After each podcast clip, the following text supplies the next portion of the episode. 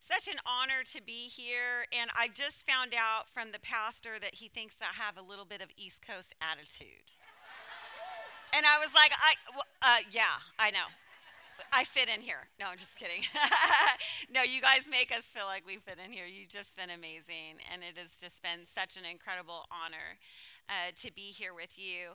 I want to take a moment really quickly and just go over the resources that we have brought. Uh, and, and they're going to put the pictures of the books up there on the screen. But just really quickly, let me explain to you the different resources. Our ministry, U R More, creates resources that uh, teach women and girls their value, their identity, and their purpose in Christ. That's their VIP status in Christ, their value, their identity, and their purpose. And so I never set out, obviously, to start a ministry. I was literally walking down the street one day and someone stopped me and it changed my whole life. And so, uh, like I said, Girl Perfect is my story of all the angels that intercepted. And it really just shows how the Lord can use people uh, when their eyes are open to those that are hurting around them. I had people in in Germany reach out to me uh, that were handing out Bibles in a park.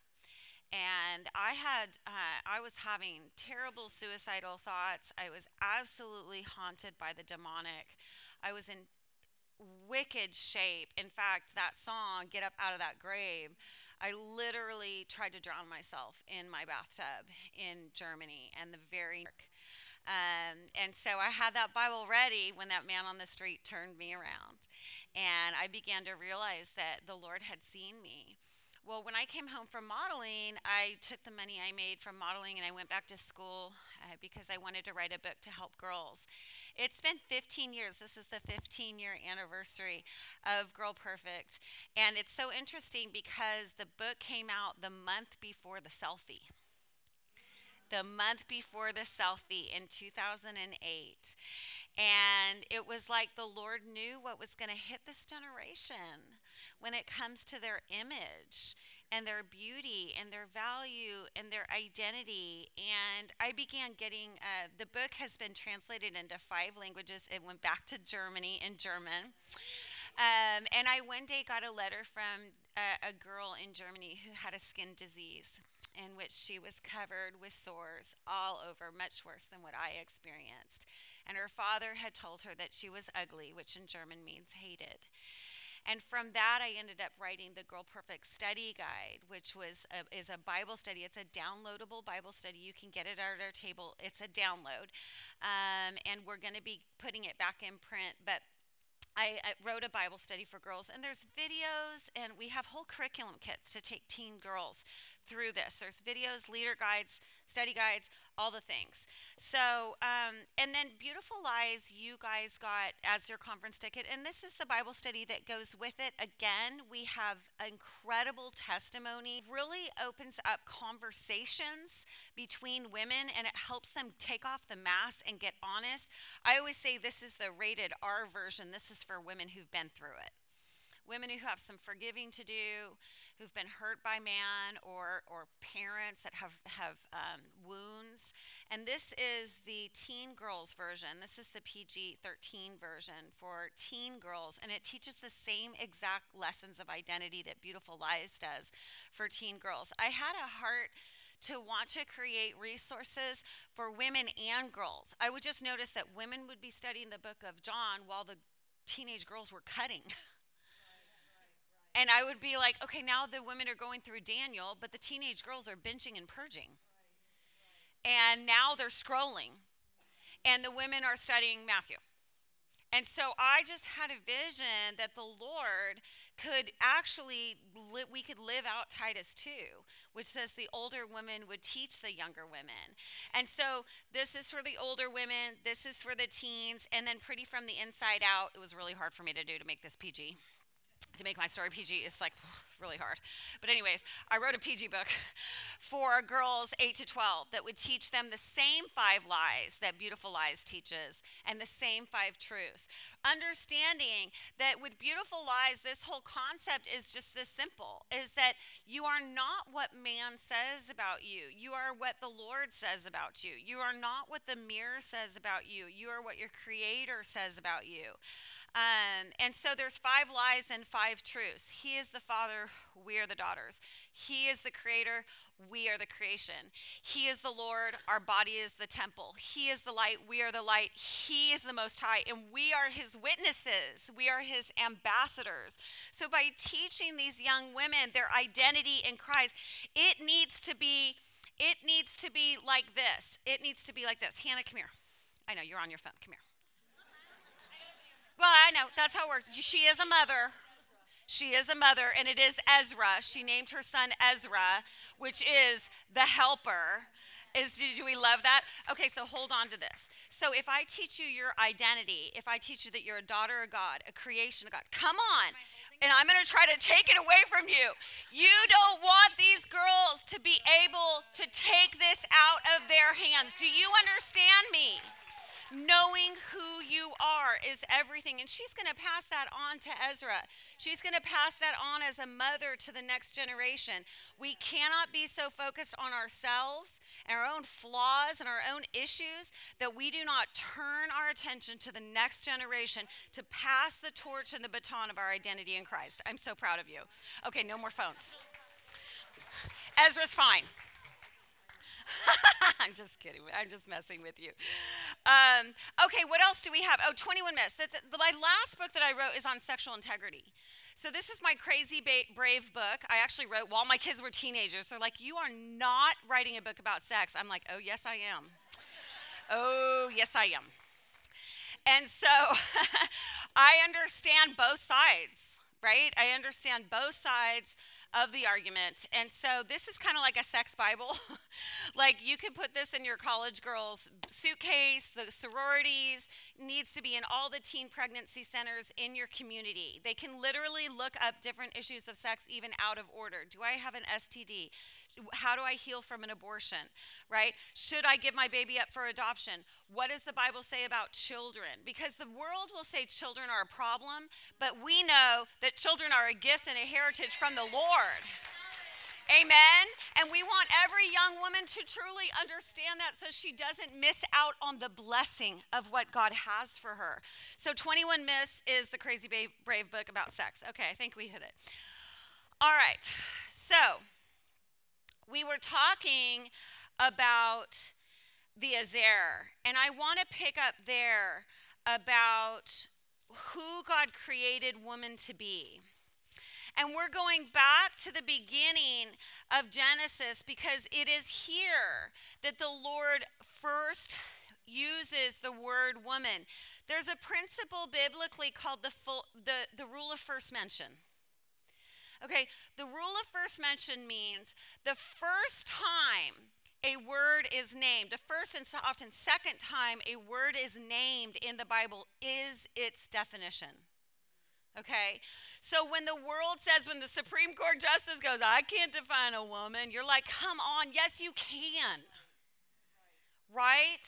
And when people are saying, what is a woman? A man can be a woman, all this stuff, we need to go back so that we can go forward as, as a culture okay? We are going to go back, we're going to step back into Genesis, step back to the beginning, so that we can gain an understanding in which we are now going to move forward as the daughters of the king, because only the daughters of the king truly have the answer to that question. The, the Cambridge Dictionary has changed the definition of the word woman. The, the Merriam Webster Dictionary has changed the definition of male and female. The online dictionaries are changing. So, this generation and their children, if they look to the dictionary, the dictionary has now changed in the last two years the definition of male, female, man, and woman. But I, the Lord, do not change. I am not a man that I should lie nor change my mind. Okay? So the Lord says, I do not change. Every day, his rule of first mention for you is the first word he ever spoke about woman. And we talked about it, we touched on it, but I want to go just a little bit deeper with you.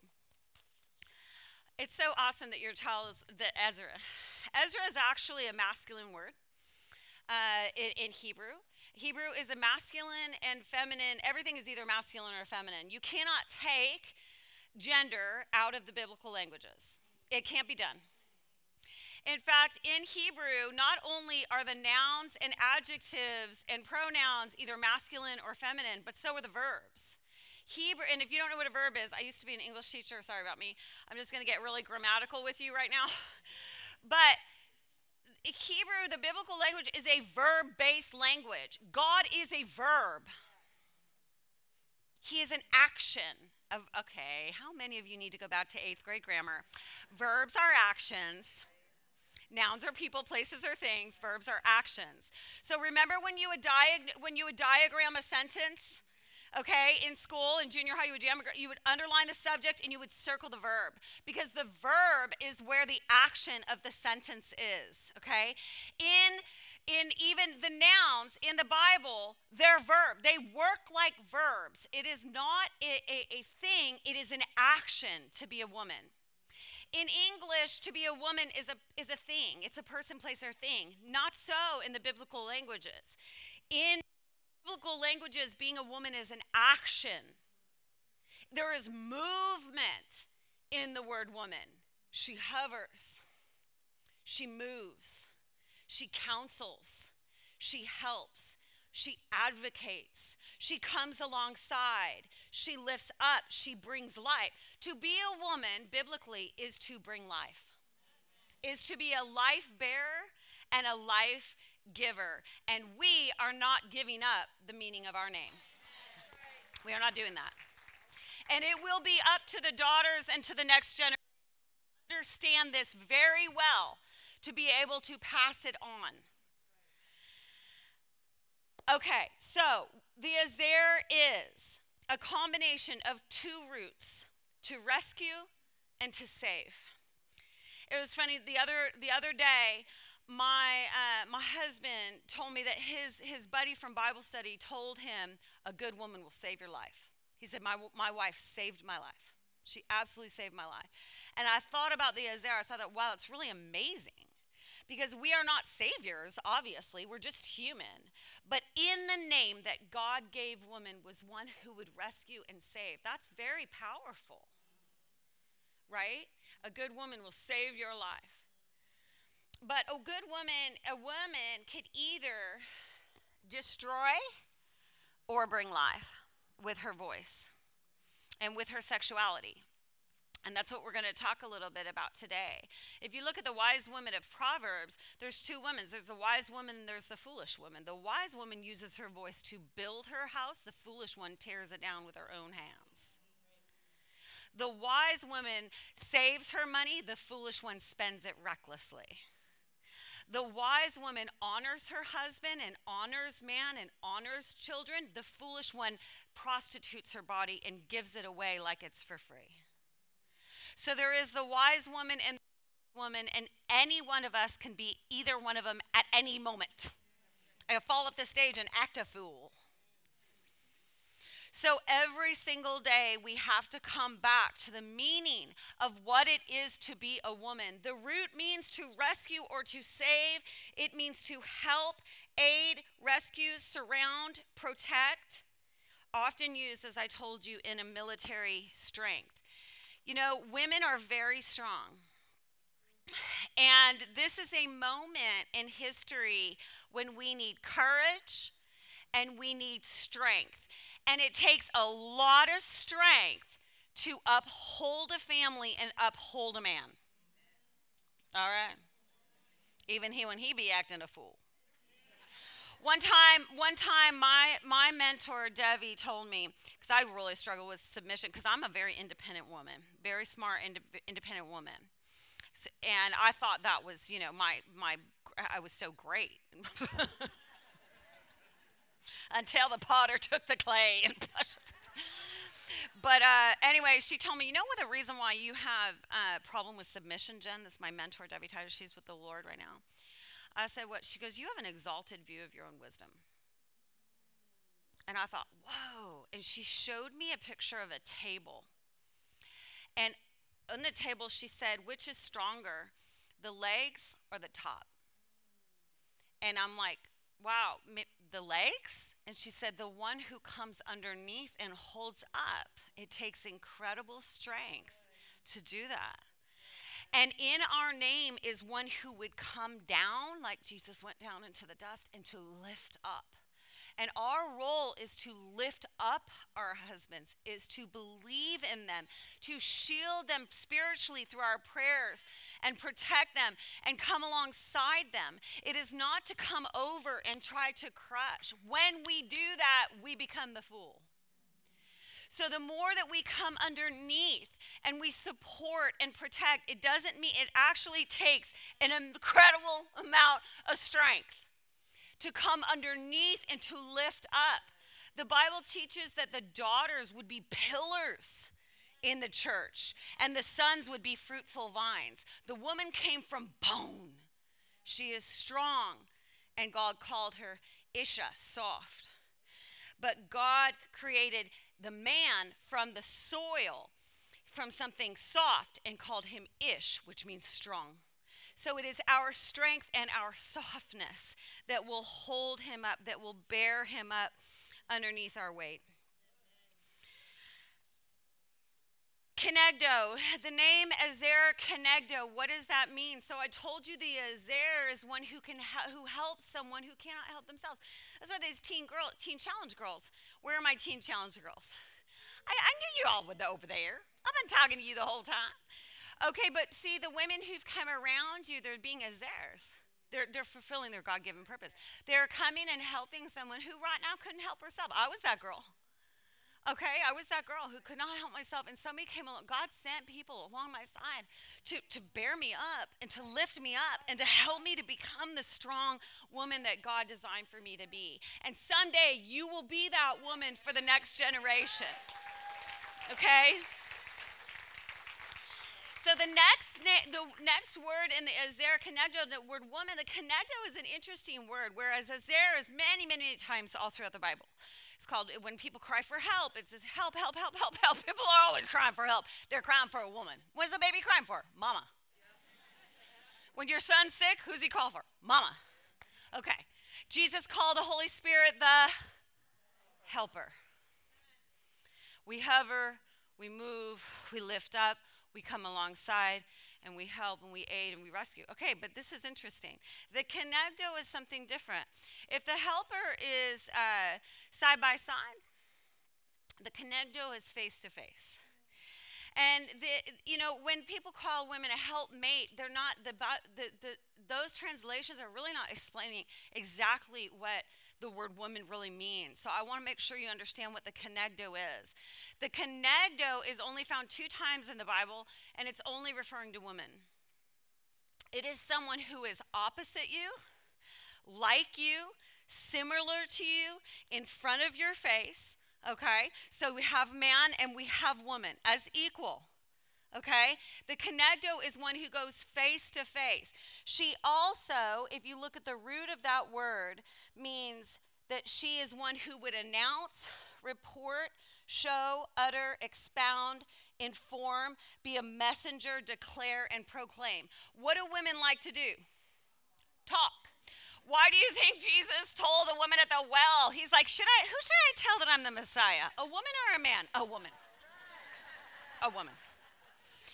Who should I tell to go and expound, report, proclaim, declare? Oh, Mary Magdalene, the crazy demon possessed one, the one who's single, the one who doesn't have children, the one who everyone thought was nuts. I'm going to pick her. Why? Because she's going to go tell everybody, who? the one who delivered me. Oh, the one who delivered me. I was telling her earlier, I was like, these women have a lot to dance about. I mean, I'm just telling you, they have been delivered from some things okay? And so, in our name, in the roots of our name, is one who would proclaim. And that is why I want to honor the pastors here of this church because they've even invited me to speak on a Sunday morning. That is very powerful. There are too many churches all over the United States that don't allow women to do what they were created to do, which is to speak, expound, declare, and proclaim the gospel. So that's awesome. You've got a good man. All right. So, a few uh, years ago, oh gosh, it's been quite a few years ago, I, I was standing at my kitchen counter and I was, um, I was chopping vegetables. And, you know, I have three kids by now, been in ministry for, I don't know, 13, 14 years. And as I was standing there chopping vegetables, I heard the Lord's voice the way I heard it in Germany, because I've only heard his voice like the way I heard it at this moment twice. And he said to me, I'm going to take you through a crucible. And I thought, what's that? like, that sounds scary and I'm a word girl, word nerd, and so I ran to my dictionary and I look up crucible, and it says a severe test or trial. It says a variety of elements would come together all at the same time to burst something new. And a crucible is when the heat gets really hot. Well, it was at that time, uh, 2017, when there was this women's march on Washington, and we had had this big political unrest in our country, and half a million women showed up. The largest march in American history and really in the world. And there were sister marches all around the world. Millions of women marched in 2017. They came to the Capitol, and of course, as someone who loves women, is interested in women, I, I leaned in on the TV and I thought, what are, what are these women marching about? Like, what are we what are we speaking for? And this Hollywood actress, Ashley Judd, she got up on the stage and she started reading this poem I am a nasty woman. And I leaned in because I saw the little girls at the march with their grandmothers and their moms. And I saw a little girl about six, seven years old carrying a sign that says, The future is nasty. I am a nasty woman, she speaks. And she starts talking about her anger and this injustice in America and this victimization, whether it's womanhood or I don't know what exactly all those women have been through in their lives. Um, but I began to say to myself, is this the message that we're going to send the next generation? That we're angry, that we're nasty, or that we're able, we're noble. And I talked to my mentor, Debbie, about this, and Debbie's looking down on us in heaven. And just went to be with the Lord a few uh, months ago. And I called Debbie and I said, Debbie, what's going on with the women in America? She said, they have a mantra.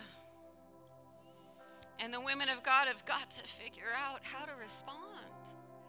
We need a new language on how to talk about womanhood. And I was like, yeah, we do. I wonder where that's going to come from. And it was just a few days later that I was actually at a workout class and I was in triangle pose doing my exercise and stretching when all of a sudden this flood of words came over me. I am a woman. I am beautiful. I am bold. I am brilliant. I am bright. I am young. I am old. I am loved. I am light. I am gentle.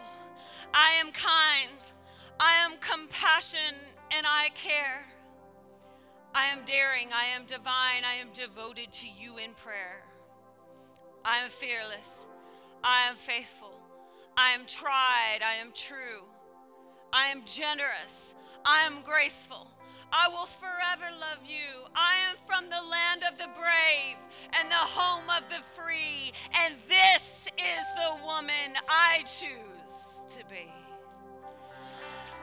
I am a mother. I nurture, I model, I give, I guide, I prepare the food in the table and keep my home open wide. I am humble, I am stable, I am dignified, I am blessed, I am released. I won't blame, whine, complain. I have purpose, I have peace. I know what beauty looks like. You can't see it in a mirror. I am grace. I am gratitude. I am helpful to my hearers. I am a healer, a servant. I am the fragrance of the world. I'm not oppressed. I'm not imprisoned. I'll be an example to the girls.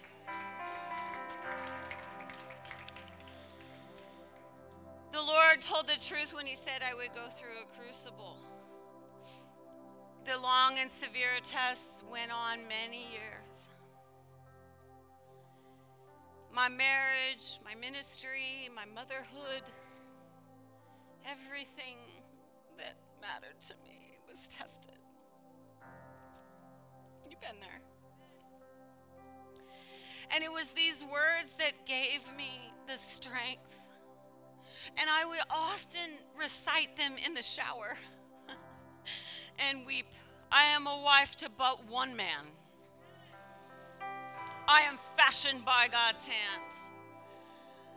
I am his complement, his companion, his lover, and his life. I am the breath in his bones. I refuse division and strife. I will stand in the shallows, on the peaks, in the streams. I will love till last breath this man of my dreams. I am bone of his bone, flesh of his flesh. I'm going to get behind this man till the day of my death on my wedding day, I made my vows. Now that was then, and this is now. And in the valley of the shadows, I will be his better half.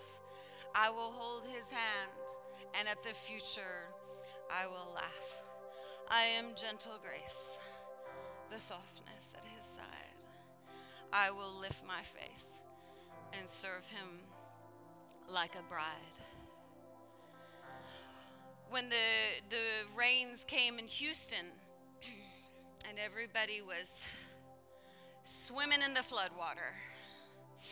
I wrote, I am a friend. I come along when I, you are hurt, scared, grieved, alone, and make your heart my home. I'm a friend.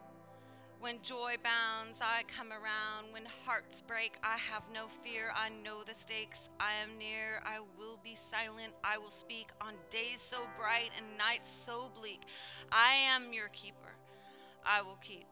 I will share your joy and your sorrow. I'm here today, here tomorrow. When you are up, down, weak, worn, I am with you in this storm. And I am a sister. When the waters rise for you to drown, I will remind you hold on to your crown. I will call your name from distant shore to remind I love you more. Do not worry, sister. Do not curse, stress, fear. Rejoice, rejoice. God is near. Be not afraid. Your debt's been paid. You are resilient. You are brilliant. I will pray till knees are weak. I will take you up my mountain peak. I will unveil. I will speak truth. You and me, Naomi Ruth. I am Esther. You are Deborah. I am the Magdalene. I am Mary. You are Martha. I am Rahab. Now and then, I am the truth, the slayer of lies. It's not over. We will rise.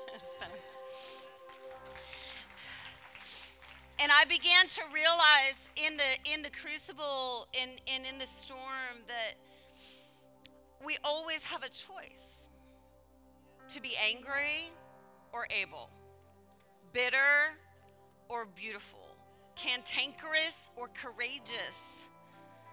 We could be demeaning on womanhood or devoted. Like every time you can lean to one side or another, you can be the woman wisdom or you can be the fool, and so can I. We have a choice. We had a choice during COVID. Are we going to be fearful or faithful? Right? Are we going to be hateful or hopeful? Are we going to be mean or meaningful? Right? And are we going to be quick to judge or are we going to quiet ourselves with his love in this moment? And so during the crucible, I began to choose who I was and who I was not. And that is a choice that every single one of us has every single day. This culture is twisting what it is to be a woman. And it is up to us to stand as the women of the home of the brave and the land of the free and say, This is the woman I'm choosing to be. The enemy will try to come and steal your motherhood, steal your marriage, steal your ministry. And I want you to say, Get behind me, Satan. I know who I am. And on days when you don't, get up the next day and stand and know who you are. So we have this choice to be nasty or to be noble. And the interesting thing about about our culture when it comes to women is that if we are not uh, worshiping man or worshiping the self and the mirror. We are worshiping this sexuality. And it's really been interesting for me to watch this, this culture